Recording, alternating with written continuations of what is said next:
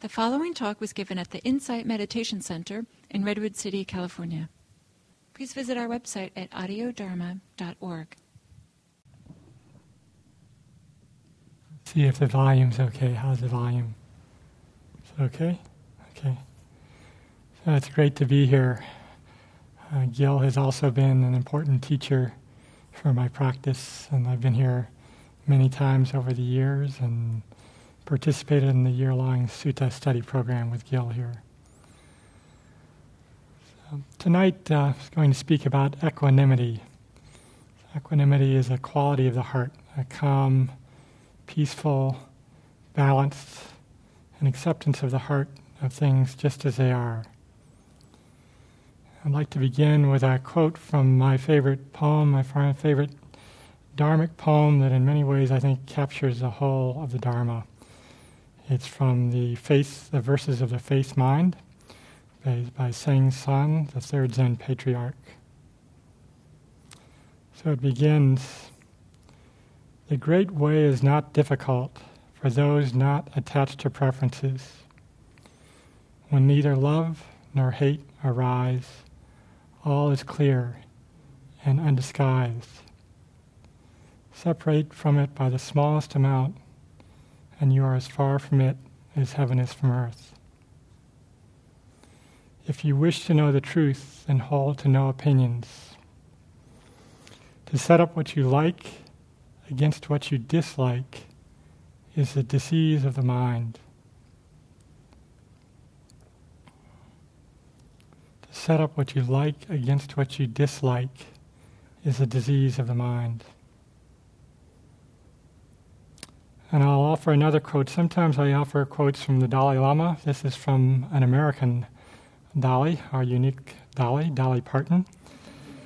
Um, sometimes a great sage, who said, "If you want the rainbow, you got to put up with the rain." Or put another way, if you want great happiness, you got to accept that there is suffering and accept things exactly as they are. The present moment can't be any different than it is.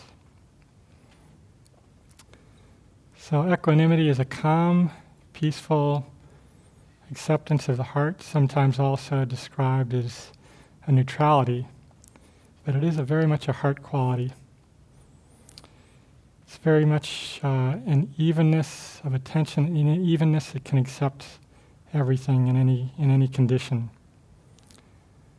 Bhikkhu Bodhi has a lovely description. He says that equanimity is like being there in the middleness, there in the middleness of it all, undisturbed by it all. I think it's uh, expressed so beautifully in so many statues of the Buddha. In almost every statue, the Buddha is portrayed, I think, with a face of equanimity. It's a face of happiness, but it's a face of peace and of, of acceptance. And think of the Buddha as someone who could see and hold the suffering of the entire world, could hold the suffering of the entire world, and yet hold on to nothing. He was entirely free, entirely liberated, not needing anything, not needing to hold on to anything, but able to take it all into his heart. And so many Buddha statues have a tear from the corner of the eye, from the outside corner of the eye, that I think of as a tear of peace, a tear of equanimity, holding all of the suffering while holding on to nothing. As we were sitting, I had uh, an intention of equanimity, of giving this talk from a place of equanimity. And hearing the train go by, I had a very sweet feeling in the heart, of a memory in the heart of hearing trains as a child. I live in um, San Francisco now, in the Castro, and there's no trains nearby, so I don't often hear trains. Uh, but when I grew up, I was...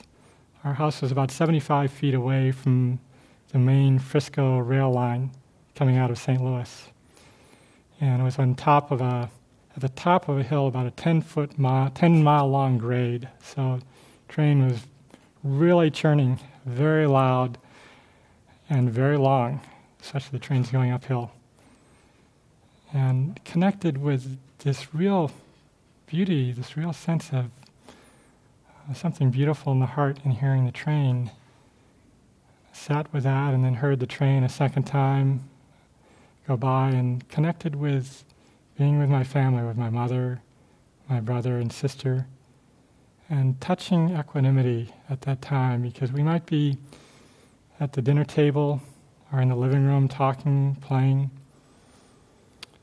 watching T V. But when the train went by, it all stopped. It was very loud, but it was like perfect silence because we couldn't speak. There was no, no use in speaking. There was no use in turning up the television. We were all just together in silence, just like we were in the sitting. And there was no getting upset with the noise of the train. There was no wanting it to be different. It was just the way it was, just the way it is. So really, that, that's the quality of equanimity, just the acceptance of things as they are, setting aside the that sense of liking and disliking. Uh, really um, great insight, I think, or a little little great insight to connect with that, that sweet moment uh, that occurred many times growing up with my family, and that period of perfect silence amidst all that clatter.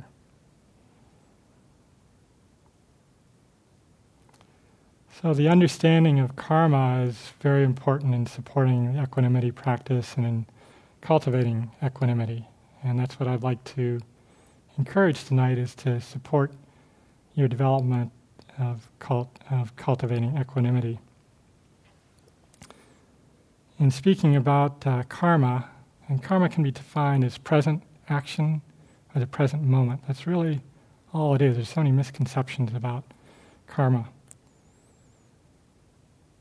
The Buddha said, I am the owner of my actions, so that's karma. I am the owner of my actions, heir to my actions, born of my actions, related to my actions, and have actions as my arbitrator. Whatever I do, for good or for evil, to that I will fall heir. So every action has a fruit. Over my years of practice, I just feel this more and more, that there's such a level of integrity that's required around our actions. And every action has a fruit. It may be immediate. If um, we go home tonight and we're with, or we see a friend afterwards and we're with a partner or a friend and we're angry about something and we lash out in anger, there's going to be a karmic result. It may be immediate. Our friend or partner may lash right back at us. There's a karmic result of our having speaking out in anger. But it might not be for another week that we feel it. Maybe a week later, our friend or partner has been holding that all and comes back and wants to speak about it. So the karmic result may be a week later. It may be years and decades later. It still comes up for me. I may recall something, don't remember what it was, but earlier this week, I recalled some painful memory from, I think, what, thirty-eight years ago. That's how long it was. thirty-eight years ago, feeling the remorse of having been unwise in something that I said. That stick with, sticks with us. And the Buddha said that karma can play itself out over lifetimes. And with karma, we too, we see that before every action, there's an intention. It's always a present intention. So we become more and more skillful in our intentions. And I think it's a natural thing to happen with our practice, and the Buddha taught the importance of developing this, of developing a mind of non-harming, a mind of goodwill, a mind of loving kindness. It's a natural outcome of being present, of connecting with the earth in our practice, of connecting with our hearts in our practice, of our deepest intention, for offering loving kindness, non-harming, for being at peace in the world. But because karma does play out over a long period of time, we have to acknowledge as well we're not entirely in control. I wasn't in control of that moment of remorse that I felt for something that I did thirty-eight years ago. It just arose in intention because of the karma. I still had an intention, I think, at the time of, of non-harming that came into awareness. I couldn't stop it from coming into awareness. That's what, what's happened. So with karma, we have to have some letting go. I love those words, letting go. It just always feels so easeful, letting go. We have to let go around self, let go around the idea that we can be fully in control of what's happening, and ultimately let go entirely. That's what our practice really calls for us to do, to, to let go entirely. And we have to recognize that we're all owners of our own karma, that we can try and help friends in need. We can work with great dedication on environmental issues. But in the present moment, we have to accept things the way they are. We have to accept that we are all owners of our own karma. So we all own our own path to freedom and liberation. No one can do it for us. It's, uh, it's our own practice. It's our own intention to be in the world of peace, to be in the world within an attitude of non-harming.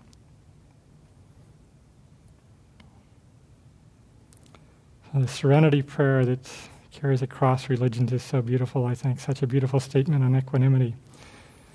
May I have the serenity to accept the things I cannot change, the courage to change the things I can, and the wisdom to know the difference. The serenity to accept the things I cannot change, the courage to change the things I can, and the wisdom to know the difference. So this is really the balance of equanimity, grounded in some level of wisdom, I think. And it's a wisdom that's inside of all of us, to be found and, and realized directly. And equanimity ultimately very much supports the development of wisdom. In many we, ways, we, in our practice, as we let go, as we let go more and more deeply, we let go of needing things to be a particular way, needing to hang on to what's pleasant, needing to push away what's unpleasant. So we let go to all of that in sitting, in our daily lives. We let go most of all to equanimity, that complete acceptance of the heart. And that is where the Dharma begins to reveal itself.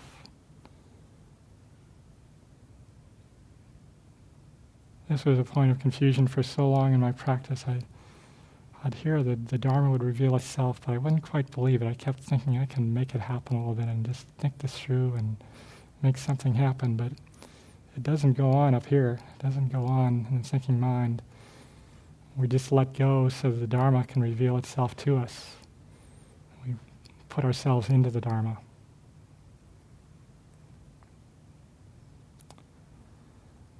So I'd like to share some stories from my practice in hospice care. Um, many, many doorways to the Dharma, and this has been a particular, thousands of doorways. This has been a particular doorway for me um, for many years, even before the time I started the Buddhist practice. I've been a volunteer for some years at Zen Hospice Center in San Francisco, and then in the nineties with the Shanti Project that served uh, people dying of AIDS in the nineties, and when so many of um, my friends, and I'm sure many of you knew people who died of AIDS in the nineties. And the model for that practice as a volunteer for both those organizations is very much like the instruction for us in meditation. To sit, to listen, to breathe. And when I'm with people who are dying, or with the family members, most of all, I'm offering presence as all the other volunteers are. Nothing special about me at all, it's just presence. And it's, um, It's a gift for the residents in hospice care and family members when there's so many strong feelings coming up, when it can be so difficult for people to accept things just as they are, when they're losing bodily functions, losing their home, losing loved ones. But I think, I've come to think of the Zen Hospice Center as, um, I use the word think, but I, I've come to feel, I've come to feel the Zen Hospice Center is a place of love and acceptance, most of all a place of love and acceptance. Residents often come in going through the phases around death of denial and anger. There's an unfolding process. And ultimately, for some, it opens to deep acceptance, to deep equanimity. And really magical things happen. The heart is released, and it's like people are able to see their own hearts, sometimes for the first time so clearly, and see the beauty of their own hearts and the forgiveness that can happen, reconciliation, and the clarity, that the wisdom that arises is absolutely amazing. And um, many of the residents, I feel, have been my most important teachers. And it's inspired my practice because I see that the letting go that opens to the deepest truth, acceptance of things just as they are, that this isn't something that's just available for the dying, that this is available immediately. So it inspires my practice to let go right now and realize the truth right now. So sometimes residents seem to move entirely beyond pleasure and pain, or good and bad, or right and wrong, all of those kind of judgments, all of those differentiations just drop away. Think of um, one night I was with uh, resident Linda, who'd been there for six or eight weeks, and she'd had the opportunity to really go through those phases and come to the place of equanimity and acceptance. And really an amazing person, and uh, privileged to see her heart. I was with her, uh, I don't usually work Friday night, but I was volunteering on a Friday night after a full day's work too. Um, but she was starting to go. She was in her last few hours. She was conscious. Uh, she had sharp sensations uh, every thirty seconds or so from her abdomen where cancer was present. And I say sensations because I, I don't know that it was painful. She was asked by the nurses numerous times, "Do you want pain killer? Do you want pain relief?" No. She didn't want it. Well, my sense was she'd moved beyond pleasure and pain. She was just present. I don't, I don't know for sure. And I sat with her, and um, I started by sitting, listening, and breathing. And at some point, as it sometimes does, the uh, sense of separation dropped away. There's no Linda and John, it was just the heart presence in the room. And when we let go this much, when we're so much in balance, so much in equanimity, that we can accept everything, that the words and the actions seem to just come out of the heart, just come from the heart. Sometimes the words just don't even know where they're coming from. There's no, oh, these words are emerging. Or I started to um, rub her belly gently. And just a natural response. I can't say it was right or wrong, it's just a response. But it was from the heart, so it feels like it must be right. And she held my hand, and every you know, every thirty seconds or so, the sensations, she'd hold her breath tight and start breathing with her, and I'd breathe out slowly, and she'd breathe out slowly, and then the sensation would dissipate.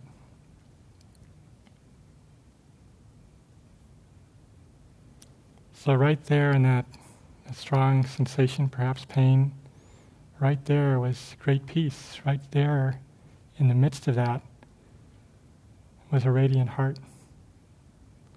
And Linda was really radiant in that presence. What it tells me is that when all of the smaller discomforts, dislikes in my life kind of pale by comparison to that. And if um, Linda could let go and be at great peace at that time, then it's available to us right now.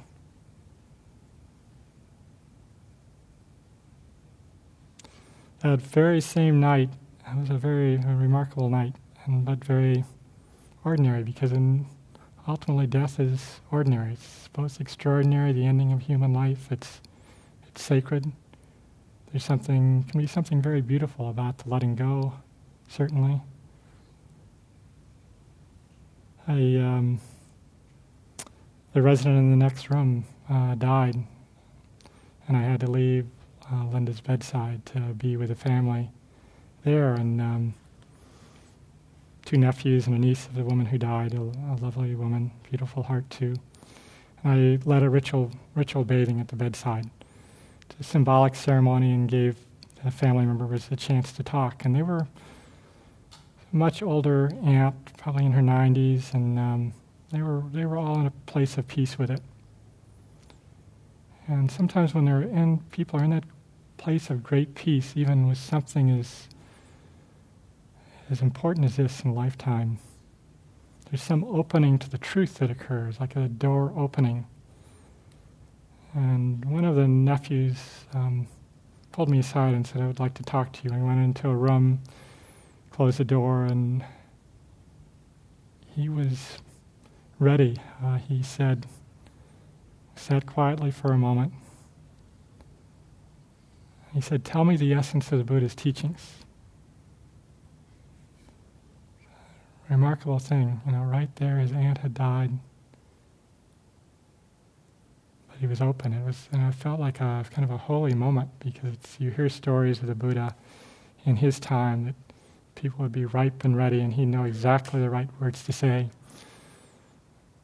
I didn't know exactly the right words to say, uh, but it was a remarkable thing to see and witness the, his openness, and to feel, to feel it in my heart, his openness to to the desire to know the truth, and his openness to, to hearing it, to being present for it.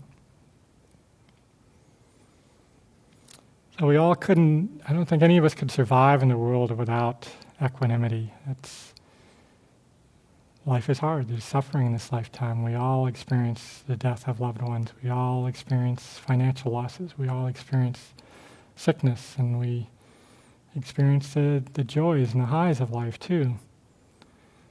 Uh, but we couldn't survive all of that if we didn't have some sense of balance, some sense of equanimity, to accept that, to accept all the vicissitudes of life and keep going on. And so it is worth cultivating. It's worth cultivating to strengthen the equanimity, to open ourselves to the truth. And ultimately to realize that the greatest happiness doesn't come from the material world, where nothing, absolutely nothing can be hung on to as permanent. It's through the complete letting go to the freedom, to the third noble truth, that freedom is possible, where freedom is to be found.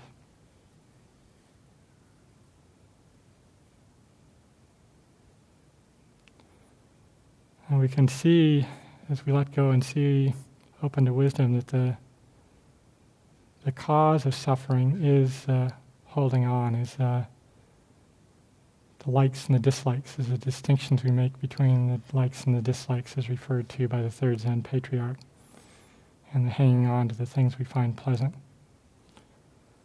And the misconception that anything is permanent in this world at all, that there's anything to be found that's permanent that we can hold on to for lasting happiness. And it's through that letting go that we can realize freedom, and realize that the freedom is is here right now, that the peace, peace is often said, peace is possible in any moment, but really peace is here right now. Peace is here. It's only due to our confusion that we don't see that, the confusion that um, we need to hang on to the things we like, or push away the things we don't like, that we don't realize that peace is here right now.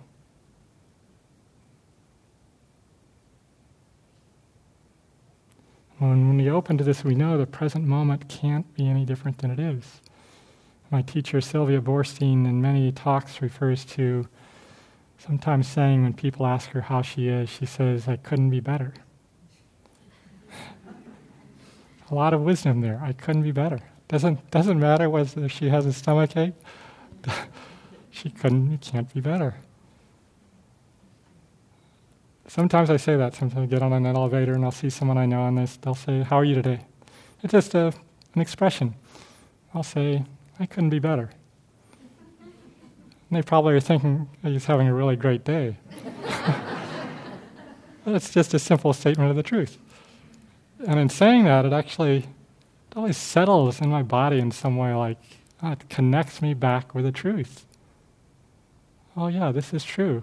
It couldn't be any different. This connects me with the Dharma. So you might you might play with that. Try that out tomorrow.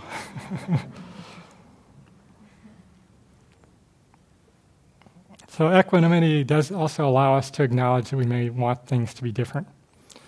So we may not have perfect health, but we we can still accept it, but we can also acknowledge that we want it to be different. I started getting a lot of back problems, severe back problems last uh, February. I went on a retreat in February and I couldn't sit down for the entire month. Um, so that's certainly not my preference, but here I am, I'm sitting now. And uh, but I recognize that the any aversion to it was unwise. It just made it worse. So I do all the things to strengthen my back, to go to the um, physical therapist, do my exercises, and it all helps.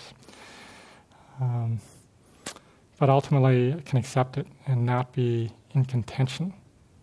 I don't have to be in contention with the discomfort I sometimes feel. And this is a great quality of equanimity, that uh, not being in contention, our, our hearts not being in contention with the present moment. Isn't that beautiful to think our hearts can be not in contention? The possibility that our hearts are never in contention with the present moment. That's a real expression of freedom. Um, another example I thought of on uh, not, not on accepting that we may want things to be different is being with friends or family members who have drug or alcohol problems. That we we may need to speak up, and maybe the wise thing to speak up. But ultimately, we know that they're the owners of their karma, that there's only so much we can do. We have to let go around that. Um, so we may continue to want it to be different, but we can let go. We don't have to be in contention with the way things are. So the near enemy of equanimity is indifference. Indifference uh, doesn't have any heart quality. Equanimity is very much a heart quality.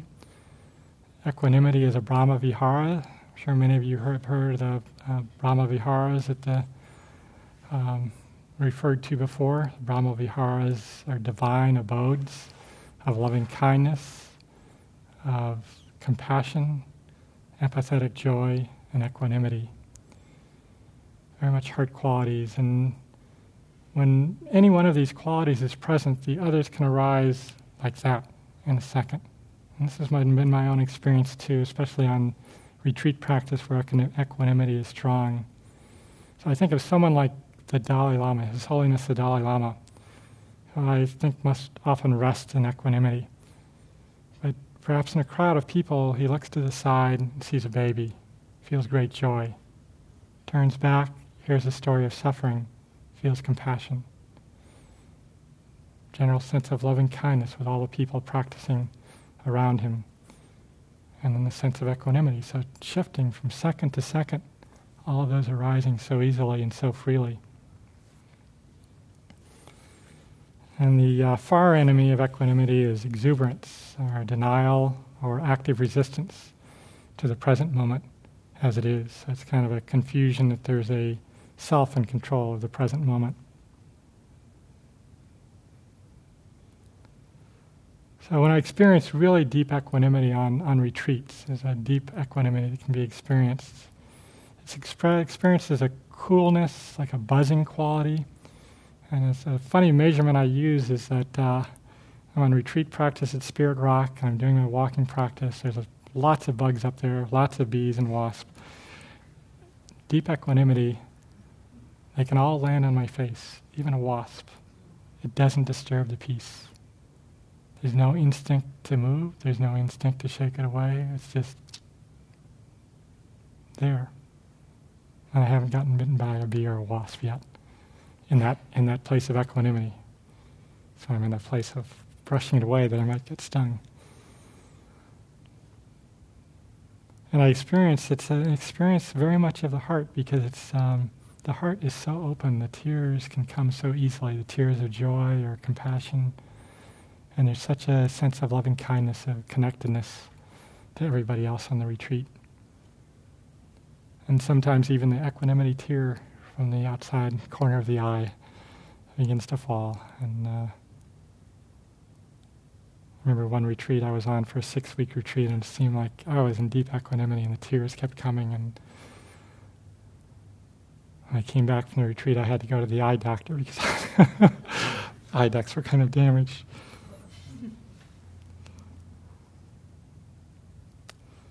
So I was just highlight seven uh, seven steps to develop equanimity in our lives. I give credit to Gil because some of the some of these came from Gil, from a talk I'd heard some years ago. I found the notes but couldn't find the talk again to listen to once again. But integrity in our intentions and actions, uh, providing a sense of stability so that we're not rattled by um, regret or remorse. Faith. In the natural order of things, faith in our own ability to realize freedom, to realize the freedom that's our birthright. Taking care of ourselves, taking care of our bodies, taking care of our minds, really taking care to enjoy life. Wisdom, opening to wisdom, opening to the truth, particularly opening to knowing that the knowing the impermanence that anything that has a nature to arise has a nature to pass. So the, the Buddha, what the Buddha expressed so beautifully, anything that has a nature to arise has a nature to pass. The understanding of karma, that we are all heirs of our own actions. Letting go. I underlined this one three times. Letting go, letting go, letting go. Most of all, I think this supports the development of equanimity. This supports the whole of our practice. To be present, to practice mindfulness, to be aware, alert, but to let go of any judgment, and to let go of any contention with the present moment. There's no right or wrong in our sitting meditation. There's anything that's known is just to be known. And when we let go of the judging mind, that's when we can really see the truth, when the truth reveals itself.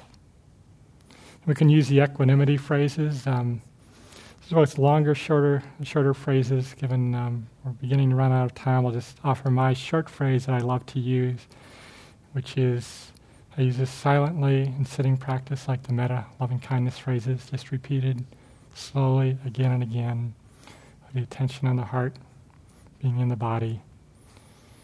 May I accept things exactly as they are, even if I may wish them to be different. May I accept things exactly as they are, even if I may wish them to be different. So it's the intention of accepting things fully, but acknowledging that we may want them to be different. So it these phrases allow that all to be held, to be held and let go of. So equanimity can become a very ground for life. At the deepest level of equanimity, it can feel like a granite mountain. It's like absolute unshakability that no matter what arises, the fundamental peace cannot be disturbed. That's really the, the deep equanimity. And we recognize with equanimity that Our happiness is not dependent on conditions. It's not dependent on our health, our money, our relationships, having things, having a pleasant mind state, none of those things.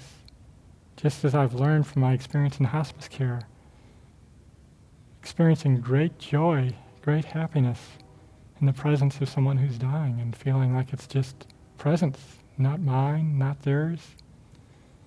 It's just from the presence.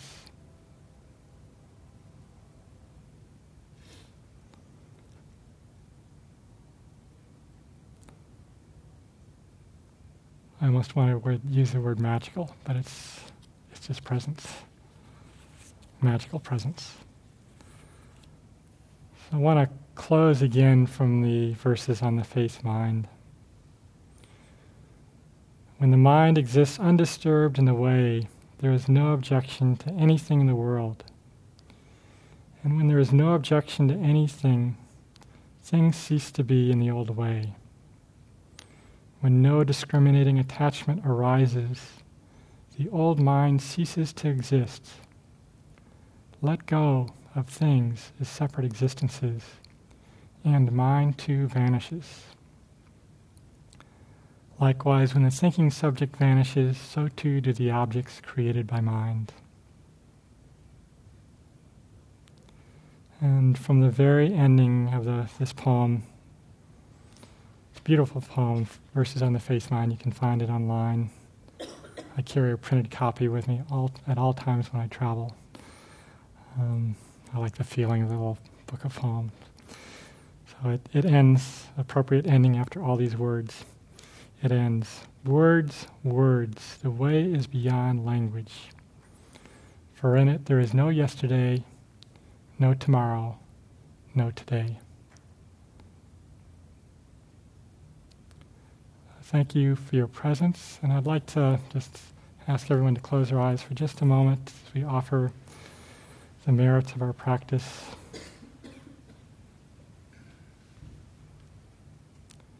If you wish to know the truth, hold to no opinions, for or against anything. To set up what you like against what you dislike is a disease of the mind. Oh, may our practice in this room together, our practice in the world, our very presence in the world, may it be for the benefit of all beings, for all beings to realize the end of suffering. May all beings be free from suffering.